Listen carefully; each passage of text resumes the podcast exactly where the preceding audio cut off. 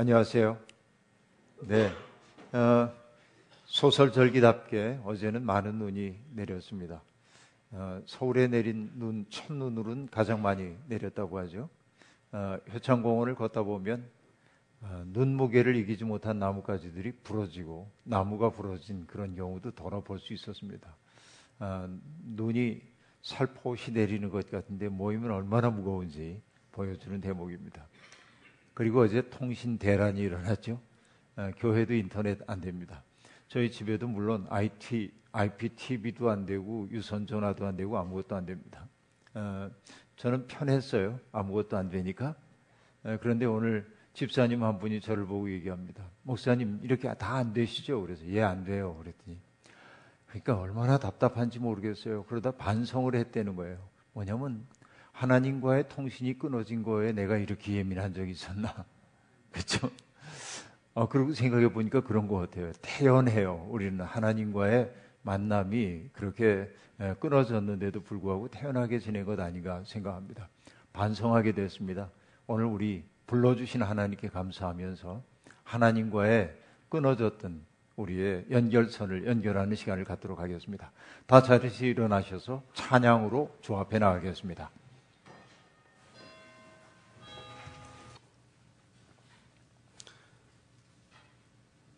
나 요한은 아시아에 있는 일곱, 일곱 교회에 이 편지를 씁니다. 지금도 계시고 전에도 계셨고 또 앞으로 오실 분과 그의 보좌 앞에 있는 일곱 영과 또 신실한 증인이시요 죽은 사람들의 첫 열매이시요 땅 위의 왕들의 지배자이신 예수 그리스도께서 내려주시는 은혜와 평화가 여러분에게 있기를 빕니다. 예수 그리스도께서는 우리를 사랑하시며 자기의 피로 우리의 죄에서 우리를 해방하여 주셨고 우리로 하여금 나라가 되게 하시어 자기 아버지 하나님을 섬기는 제사장으로 삼아 주셨습니다. 그에게 영광과 권세가 영원 무궁하도록 있기를 빕니다. 아멘. 보아라, 그가 구름을 타고 오신다. 눈이 있는 사람은 다 그를 볼 것이요. 그를 찌른 사람도 볼 것이다. 땅 위의 모든 족속이 그분 때문에 가슴을 칠 것이다. 꼭 그렇게 될 것입니다. 아멘. 이는 하나님의 말씀입니다. 늘 우리에게 평강을 주시는 주님의 은총이 교우 여러분 모두와 함께 하시길 빕니다. 어, 오순절의 어, 긴 여정 끝입니다. 우리가 어, 중간에 오순절기라고 하다가 그 절기가 너무 길기 때문에 어, 창조 절기로 또 지켜오기도 했습니다만 크게 보면은 오순절기 어, 지나왔는데 오늘이 그 마지막 주일이고 에, 여러분 기억하실지 모르지만은 지난 주일까지만 해도 강대상보 색깔이 초록색이었었는데 오늘은 흰색으로 어, 바뀌어 있습니다. 어, 다음 주일이면 또 보라색으로 바뀌게 될 텐데요. 이것은 어떤 상징들을 가지고 있는 것이죠. 오늘 이게 흰색으로 바뀐 까닭은 오늘이 바로 그리스도께서 우리의 왕이시라고 하는 사실을 기념하고 경축하기 위한 주일이어서 영광의 색깔인 흰색으로 이렇게 바꾸어 달고 있는 겁니다. 이것이 이제 절기의 어, 상징색이기도 합니다. 어, 말씀드렸다시피 오늘은 교회력으로 1년의 그 마지막 주일이고 그리스도 우리의 왕 어, 카톨릭 히브리겸 대축일이라고 말할 수 있겠습니다. 어, 그렇게 이 주일에 우리는 이런 질문 앞에 서 있습니다. 예수님은 당신의 왕이십니까? 이 질문 앞에 우리들이 서 있습니다. 이 질문을 조금 변화시켜서 생각해 보면 우리는 예수 아닌 다른 왕을 섬기고 있는 것은 아닙니까? 하는 질문으로 바꿀 수도 있겠습니다. 이런 질문 앞에 설 때마다 우리는 말문이 막힐 따름입니다. 세상의 인력에 속절없이 끌려다니는 우리의 부박하기 이를 데 없는 우리의 삶이 떠오르기 때문에 그렇습니다. 바울 사도는 부활하신 주님과 만난 다음에 했던 고백이 있죠. 그리스도를 아는 지식이 너무도 소중하기 때문에 이전에 내게 좋게 여겨졌던 모든 것들을 나는 배설물처럼 버렸습니다. 이것이 바울 사도의 고백이었습니다. 바리새인 중에 바리새인이라고 하는 자부심, 그 당시에 아, 최고의 학교라고 얘기할 수 있는 가말리엘의 문화에서 배웠다고 하는 아, 그런 학벌에 대한 어떤 자랑스러움, 타의 추종을 불허할 정도로 율법에 대한 열심을 갖고 살았다는 자기 확신 이런 거. 거기에다가 로마 시민이라고 하는 특권, 이 모든 것들이 바울이라고 하는 한 사람의 정체성을 형성하고 있었습니다. 그런데 바울은 우리에게 인상 깊게 이 모든 것들을 저울의 한쪽에 올려놓고 그리스도를 아는 지식이라고 하는 또 다른 것을 저울의 다른 한쪽에 올려놓고 무게를 달아보니 아, 이 자랑스러웠던 스펙은 형편없이 가볍더라. 이것이 바울 사도의 고백입니다. 오늘 우리는 어떻습니까? 그리스도를 아는 지식, 그것이 우리의 인생에 그렇게 중요합니까? 세상 사람들이 자랑스러워하는 스펙이 우리에게 더 중요한 것입니까? 이런 질문이 우리 앞에 있습니다. 바울은 이런 고백도 했죠. 나에게 능력을 주시는 분을 힘입어서 나는 모든 것을 할 수 있습니다. 라고 말했습니다. 흔히 한국교회에서 이 구절은 우리가 바라는 모든 것들이 믿음으로 성취 가능하다고 하는 그런 확신을 주는 말로 인용되곤 합니다. 그러나 빌립보스의 맥락 속에서 보자고 한다면 바울의 그 고백은 내가 어떤 처지에도 적응할 수 있는 비결을 배웠다는 얘기이고 특별히 그리스도를 위해서 고난받는 것이 나의 현실이라 할지라도 나는 그것을 기쁘게 감당할 준비가 되었다고 하는 뜻으로 새기는 것이 옳을 것입니다. 이것이 정말로 못 말리는 바울 사도의 믿음이라고 말할 수 있겠습니다. 이런 당당함이 오늘 우리에게 있습니까? 여러분 믿음 안에 산다고 하면서도 우리 영혼은 작은 자극에도 비명을 질러대고 있는 것은 아닙니까? 저는 때때로 우리 영혼이 납작해졌다고 느낄 때마다 시편 36편에 나오는 말씀을 머릿속에 새기고 또 그것을 묵상함으로 내 마음, 납작해진 마음을 펴는 계기로 삼곤 합니다. 그 말씀은 이러합니다. 주님, 주님의 한결같은 사랑은 하늘에 사무쳐 있고, 주님의 밑부심은 공창을, 공창에 사무쳐 있습니다. 주님의 의로우심은 우람한 산줄기와 같고, 주님의 공평하심은 깊고 깊은 시면과도 같습니다. 주님, 주님은 사람과 짐승을 똑같이 돌보십니다. 라는 구절입니다. 하늘에 하나님의 한결같은 사랑, 헤세드라고 하는 그 사랑은 하늘에 가득 차 있고 주님의 믿어우심, 그러니까 주님의 진실하심은 이렇게 공창에 사무쳐 있습니다. 라는 고백. 그리고 주님의 의로움, 의가 깨져 있는 세상에 우리가 살고 있지만은 주님의 의로우심은 우람한 산줄기와 같다. 흔들리지 않는다. 그런 얘기죠. 그리고 주님의 공평하심은 마치 여러분 우리가 바다를 바라보면 바다가 수평을 유지하고 있는 것처럼 깊고 깊은 시면과 같습니다. 하고 말합니다. 그러니까 이 시인에게 있어서 세상은 장엄 그 자체입니다. 온 세상에 하나님의 숨결이 미치지 않은 것이 없습니다. 그러므로 세상은 신비입니다. 고통과 슬픔이 없기 때문이 아닙니다. 혼돈의 물결이 세상을 덮치고 어둠이 우리의 가련한 실존을 엄습하는 상황 속에서도 하나님의 사랑은 철회되지 않는다는 사실, 하나님의 의로우심은 누구에게도 패배할 수가 없다는 사실을 마음속에 확신하기에 시인은 몸을 일으킬 수 있는 것입니다. 나는 패배할는지 몰라도 하나님은 결단코 패배하지 않으신다는 근원적인 확신이 어둠 속에서도 그가 몸을 일으키도록 하는 빛이 되어주고 있는 것입니다. 그 때문에 시인은 즐거이 자기 앞에 주어져 있는 도전을 직면하곤 합니다. 바로 이것이 어떤 의미에서는 부활신앙의 결정체라고 말할 수 있겠습니다. 우리의 믿음은 바로 그런 자리에까지 자라가야만 합니다. 여러분이 다 아시는 바와 마찬가지로 요한계시록은 아, 소아시아에 머물고 있었던 요한이 어떤 이유에서인지 반모 섬이라고 하는 곳에 유배를 갔다가 그 아주 외로운 삶의 자리에서 하나님의 비전을 보고 그것을 기록해 놓은 책이 요한계시록임을 우리가 알고 있습니다.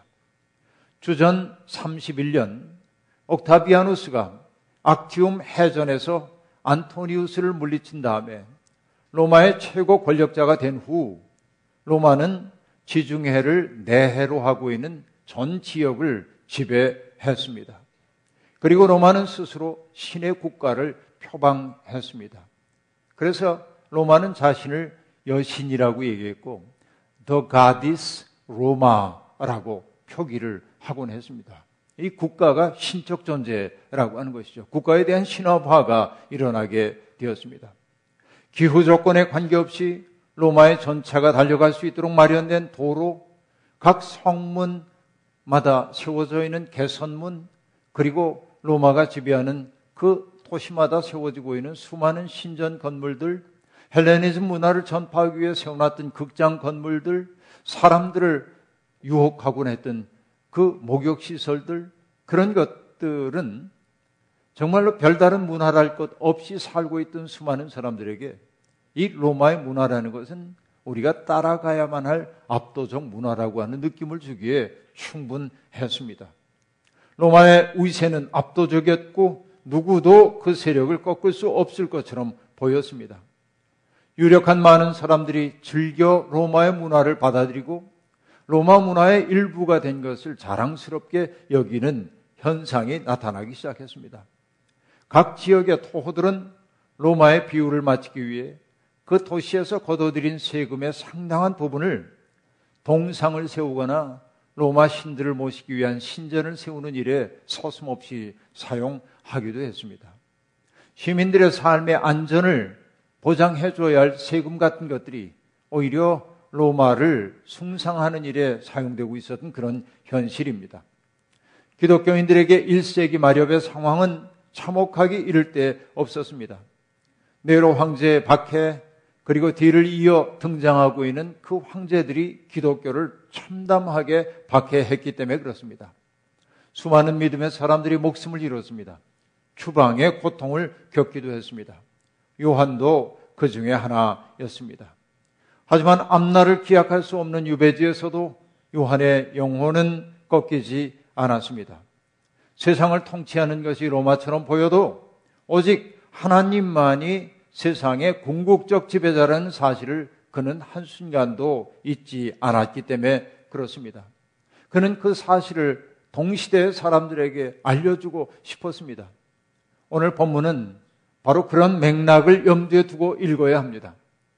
요한은 아시아에 있는 일곱 교회 편지를 보내면서 먼저 삼위일체 하나님의 이름으로 은혜와 평강을 기원하고 있습니다. 지금도 계시고 전에도 계셨고 또 앞으로 오실 분과 그의 보좌 앞에 있는 일곱 영과 또 신실한 증인이시요 죽은 자들의 초절매시요 땅 위의 왕들의 지배자이신 예수 그리스도께서 내려주시는 은혜와 평화가 여러분에게 있기를 빕니다. 라고 말합니다. 자, 하나님에 대한 고백, 성령에 대한 고백, 그리스도에 대한 고백 순서로 되어 있습니다. 그런데 지금 요한이 사용하고 있는 언어에 우리들이 주목해 볼 필요가 있습니다. 그는 하나님을 표현할 때 지금도 계시고 전에도 계셨고 또 앞으로 오실 분으로 표현하고 있습니다. 사실 이 표현은 출애굽기 3장 14절에 나오는 하나님의 자기 소개, 곧 나는 곧 나다라고 하는 말을 풀어서 설명한 것으로 학자들은 그렇게 보고 있습니다. 이 문장의 기본적인 의미는 나는 곧 나다라고 하는 그 말의 기본적인 의미는 하나님은 인간의 언어 속에 오롯이 담길 수 없는 크신 분이라고 하는 뜻이 그 속에 담겨 있어요. 그러니까 하나님은 어떤 언어로도 규정될 수 없는 분이라고 하는 뜻이 그 속에 담겨 있지만 그보다 더 깊은 의미도 함축하고 있는데 여호와라고 하는 그 이름을 연구했던 학자들에 따르면 나는 곧 나다라고 하는 그 말 속에 담겨 있는 의미는 이러하다고 말합니다. 나는 너희가 장차 보게 될 방식으로 너희와 함께 있다. 그 이름 속에 담겨 있는 히브리 동사 속에 담겨 있는 의미가 그러하다고 얘기하고 있습니다. 나는 너희가 장차 보게 될 방식으로 너희와 함께 하고 있다. 어떤 얘기입니까? 하나님이 그 백성을 구원하기 위해서 어떤 기사와 이적을 보이실는지, 그들을 어떻게 품에 안고 가실는지, 그 모든 구원의 역사를 통해 스스로를 드러내는 분이라고 하는 것이 나는 곧 나다라고 하는 말 속에 담겨 있는 심오한 의미라고 말하고 있는 것이죠. 즉, 이 말은 하나님의 실존적, 실천적 현존, 곧 사람들을 위해 역사하시는 하나님의 존재를 드러내는 말이라는 것입니다. 네, 여러분, 우리가 평범하게 봤을는지 모르지만, 뭐라고 얘기했습니까? 지금도 계시고, 그죠? 전에도 계셨고, 또 앞으로도 장차 오실이라고 얘기하고 있는데, 계시다라고 하는 말이 참 중요한 단어입니다. 이것은 평범한 말인 듯 보이지만, 오직 하나님만이 존재의 근원이라고 하는 의미를 그 계시다라고 하는 말 속에 담아놓고 있다고 보아야 합니다. 다시 말하면 세상에 존재하는 모든 것들은 존재 자체이신 하나님으로부터 비롯되었다고 하는 것을 바로 여기 계시다라고 하는 단어를 통해 성서는 표현하고 있다는 말입니다. 하나님은 인간을 무한히 뛰어넘는 창조자이신 동시에 인간의 삶에 대해서 관심을 가지시는 구원자이십니다. 그런데 여러분 보셨습니까? 요한은 하나님의 존재를 드러내기 위해 의도적으로 시간의 순서를 바꿔놓고 있습니다. 우리는 보통 과거, 현재, 미래로 시간이 흘러간다고 생각합니다. 그렇게 표현하기 쉽습니다. 혹은 미래, 현재, 과거 이렇게 표현할 수도 있습니다. 그러나 시간의 순서가 어떻게 되어 있습니까? 현재, 과거, 미래 순서를 뒤죽박죽으로 만들어 놓고 있습니다. 까닭이 무엇일까요? 그 까닭은 단순합니다. 하나님의 영원한 현재성을 드러내기 위해 바로 이제도 계시고라고 하는 말을 맨 앞에 내놓고 있는 거예요.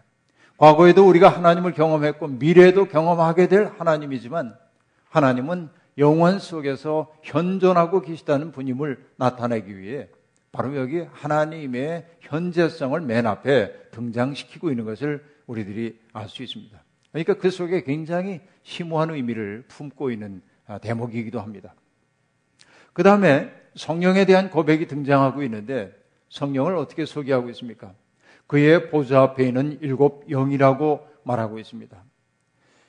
이 일곱이라고 하는 숫자는 요한 공동체가 아주 즐겨 사용하는 단어이고 요한복음의 구조를 보더라도 예수님이 하나님의 아들이라는 사실을 보여주는 표징을 그러니까 몇 가지를 보여주냐면 일곱 가지의 표징을 보여줘요. 이게 요한복음이기도 합니다.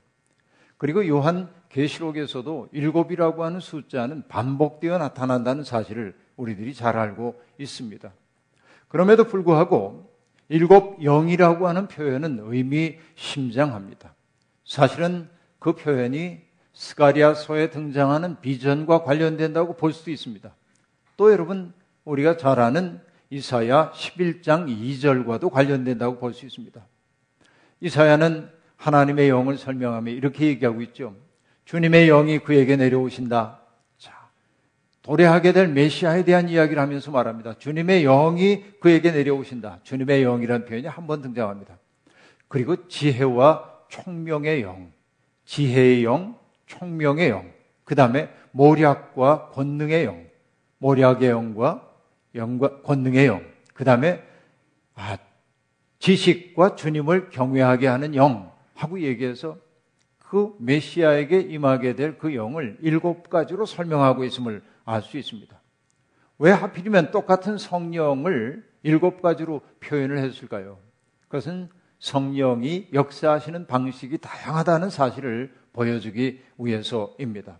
성령은 인간의 생각과 지혜를 무한히 뛰어넘는 역사를 우리에게 보여주고 있습니다. 요한 복음서를 보면 성령께서 하시는 일은 어떠한 일입니까? 오직 성령이 너희에게 임하시면 그 성령이 사람들에게 내가 너희에게 가르쳐 준 모든 말씀을 기억나게 할 것이라고 주님은 말씀하셨습니다. 성령이 하는 일은 뭐예요? 주님이 하신 말씀을 기억나게 합니다. 그리고 우리가 어떻게 살아야 하는지를 가르쳐 준다고 얘기합니다. 뿐만 아니라 죄와 의와 심판에 대해서 아, 세상의 잘못을 깨우친다고 가르치고 있습니다. 성령은 이처럼 인간의 지혜를 뛰어넘습니다. 바울 사도도 고린도 교회에 보내는 편지에서 똑같은 진실을 다른 방법으로 표현하고 있습니다. 이렇게 말하죠. 그런데 하나님께서는 지혜 있는 자들을 부끄럽게 하시려고 세상의 어리석은 것들을 택하셨으며 강한 것들을 부끄럽게 하시려고 세상의 약한 것들을 택하셨습니다. 하나님께서는 세상에서 비천한 것들과 멸시받는 것들을 택하셨으니 곧 잘났다고 하는 것들을 없애시려고 아무것도 아닌 것들을 택하셨습니다. 라고 말합니다. 세상의 모든 지혜를 다 합쳐도 하나님의 어리석음조차 당할 수 없다는 사실. 그것을 바울 사도는 아주 경험적인 언어로 표현하고 있음을 볼 수 있습니다. 하나님의 보좌 앞에 있는 일곱 영은 지금도 우리의 삶을 세심하게 살피며 때때로 우리를 꾸짖기도 하고 때때로 격려하기도 하고 때때로 품에 안기도 하고 지혜로 우리를 안내해 줍니다. 이것이 성령께서 하시는 일입니다. 이제 여러분 예수님에 대한 고백을 살펴볼 차례입니다. 요한은 예수님을 삼중적 존재 양식으로 얘기하고 있습니다. 맨 먼저 등장하는 것은 신실한 증인이요 라고 말하죠. 신실한 증인이요. 부활의 첫 열매요. 그리고 땅 위의 왕들의 지배자라고 역시 삼중적 양태로 설명하고 있습니다. 신실한 증인은 무엇입니까, 여러분? 십자가를 나타내는 겁니다. 부활의 첫 열매는 뭡니까? 그리스도의 부활을 나타냅니다.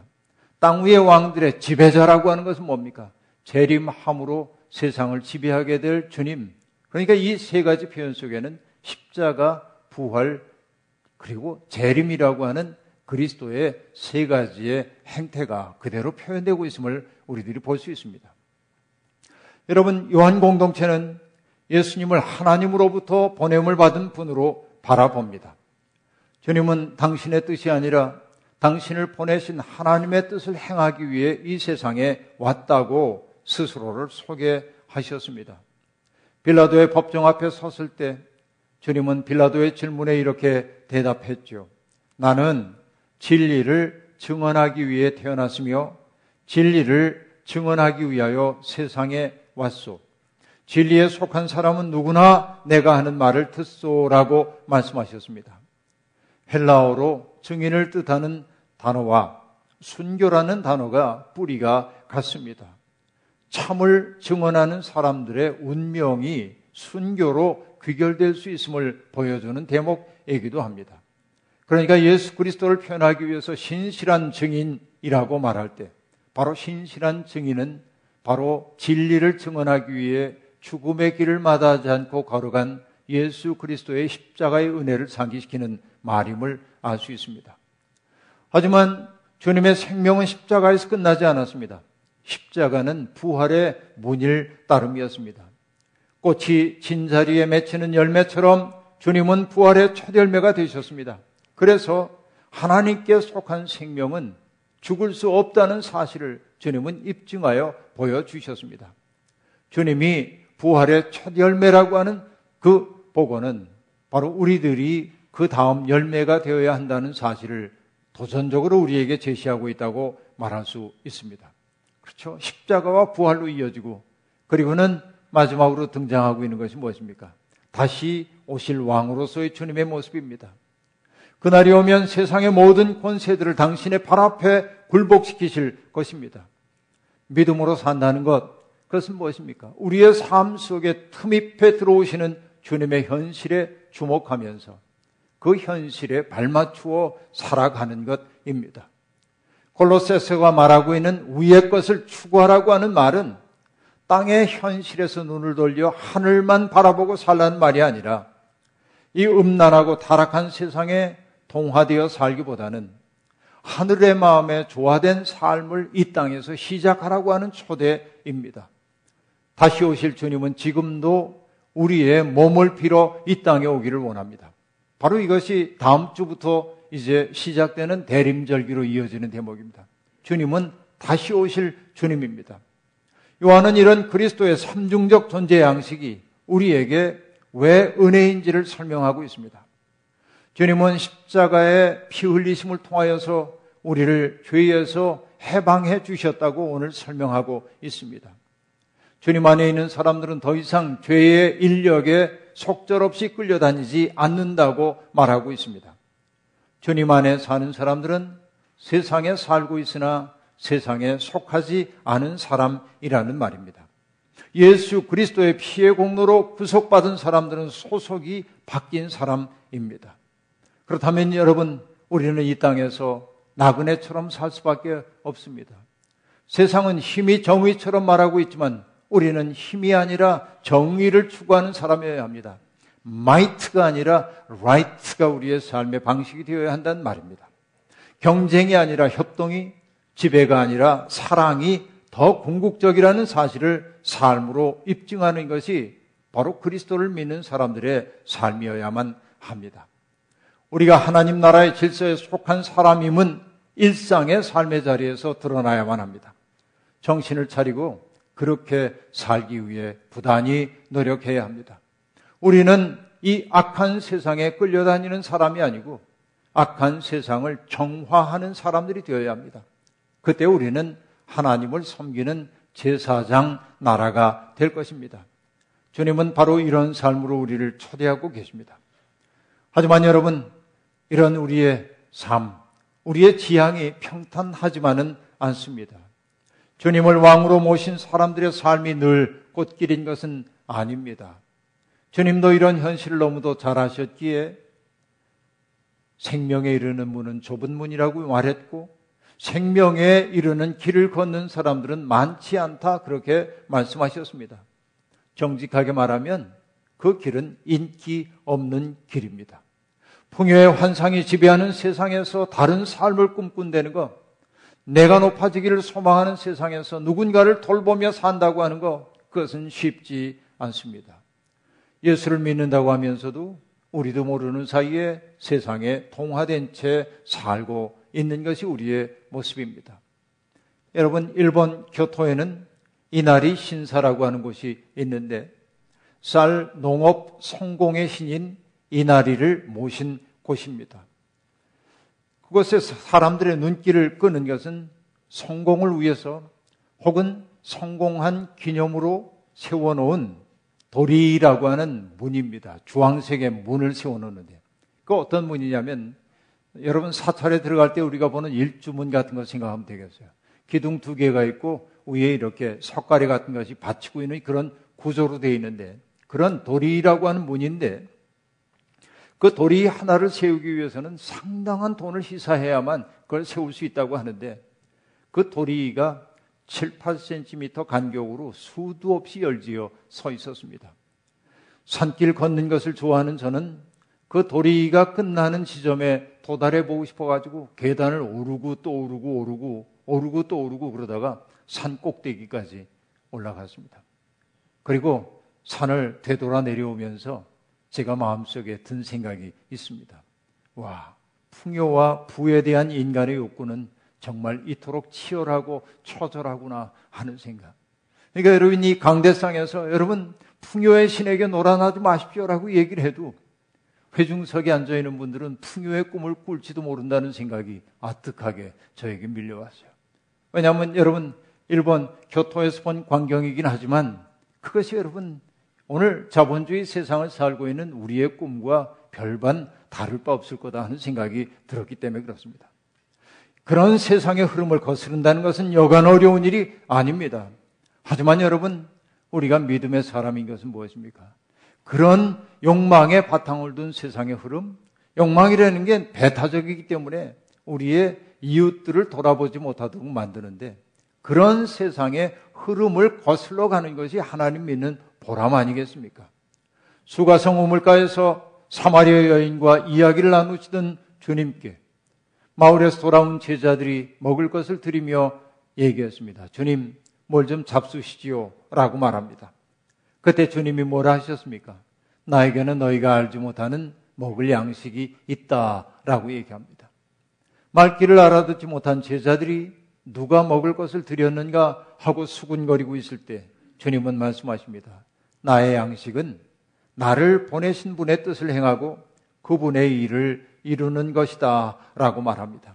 여러분, 우리가 그 양식, 우리를 보내신 그분의 그 일을 행하는 것을 양식으로 삼게 될 때 우리는 세상의 욕망의 바다에 끌려 들어가지 않을 수 있을 거라는 생각이 드는 것입니다. 그 양식을 자꾸 먹어야 우리 영혼이 자유로워지고 웅숭 깊어지고 맑아집니다. 예수를 왕으로 모실 때 그때 비로소 우리는 자유로워집니다. 세상의 인력에 끌려다니지 않게 됩니다.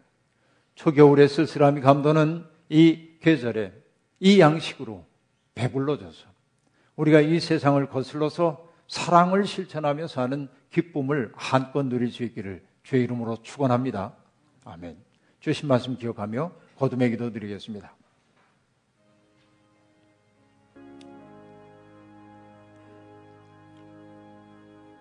하나님, 오순절의 긴 여정 끝에 우리가 마지막으로 당도한 세계는 바로 그리스도께서 우리의 왕, 이 세상의 왕이라는 고백입니다.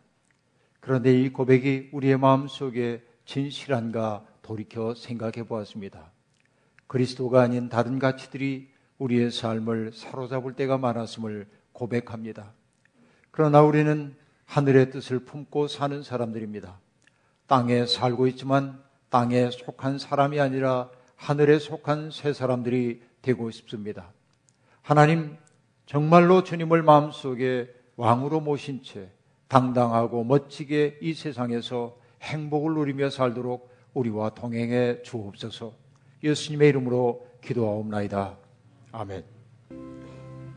자비로우신 하나님, 몸바다 이 세상에 살아가느라고 우리는 아주 땀 흘려 일하며 열심히 살아갑니다. 하지만 우리가 뿌린 대로 거두게 되는 것만은 아니어서 때때로 우리는 열심히 씨를 뿌렸으나 결실이 없어 허전함을 수확하기도 합니다. 또한 돌이켜 생각해 보면 우리가 뿌리지 않은 것들을 우리는 거두며 기쁨을 누리기도 합니다. 이것이 우리의 인생입니다. 우리의 삶이 가물었을 때나 풍족했을 때나 하나님은 한결같은 사랑으로 우리 곁에 계시면서 우리의 현재와 미래가 되어 주십니다. 하나님의 생각은 언제나 우리의 생각을 뛰어넘습니다. 하나님은 우리보다 우리를 더 깊이 사랑하십니다. 하나님, 때때로 일상 속에서 그러한 사실을 잊고 방황할 때 많이 있지만 예배를 통하여 그러한 확신 되찾게 해주시니 감사합니다. 주님이 우리의 삶의 주인이신 것을 감사하고 기뻐하며 땀 흘려 거둔 열매 가운데 일부를 주님께 봉헌하는 것은 우리의 생명이 온전히 하나님께 속했음을 고백하기 위함입니다. 우리가 바치는 헌금 받으시고 우리의 삶 전체를 받으셔서 하나님 선하신 뜻대로 사용하여 주시옵소서.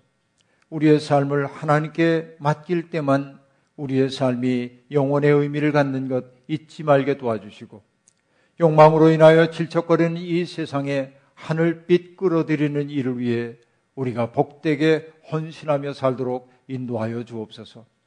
봉헌한 사람들, 몸이 연약한 사람들에게 건강함을 허락하여 주시고 그리고 사랑의 샘물이 고갈된 사람들에게 그들의 뱃속 깊은 곳에서 우러나오는 사랑의 샘물이 넘실거리게 도와주시고 하나님 경제적인 어려움을 겪고 있는 사람들 그리고 인생의 불황을 견디고 있는 사람들에게 저들이 솟아날 수 있는 기회의 문이 저들 앞에 열리게 도와주옵소서.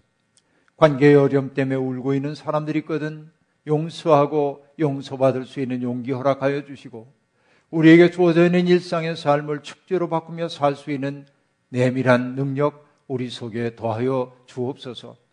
한 주간 동안 살아갈 때도 그리스도를 우리의 왕으로 모시고 기쁨으로 살게 우리와 동행해 주옵소서. 예수님의 이름으로 감사하며 기도하옵나이다. 아멘. 자리에 앉으십시오.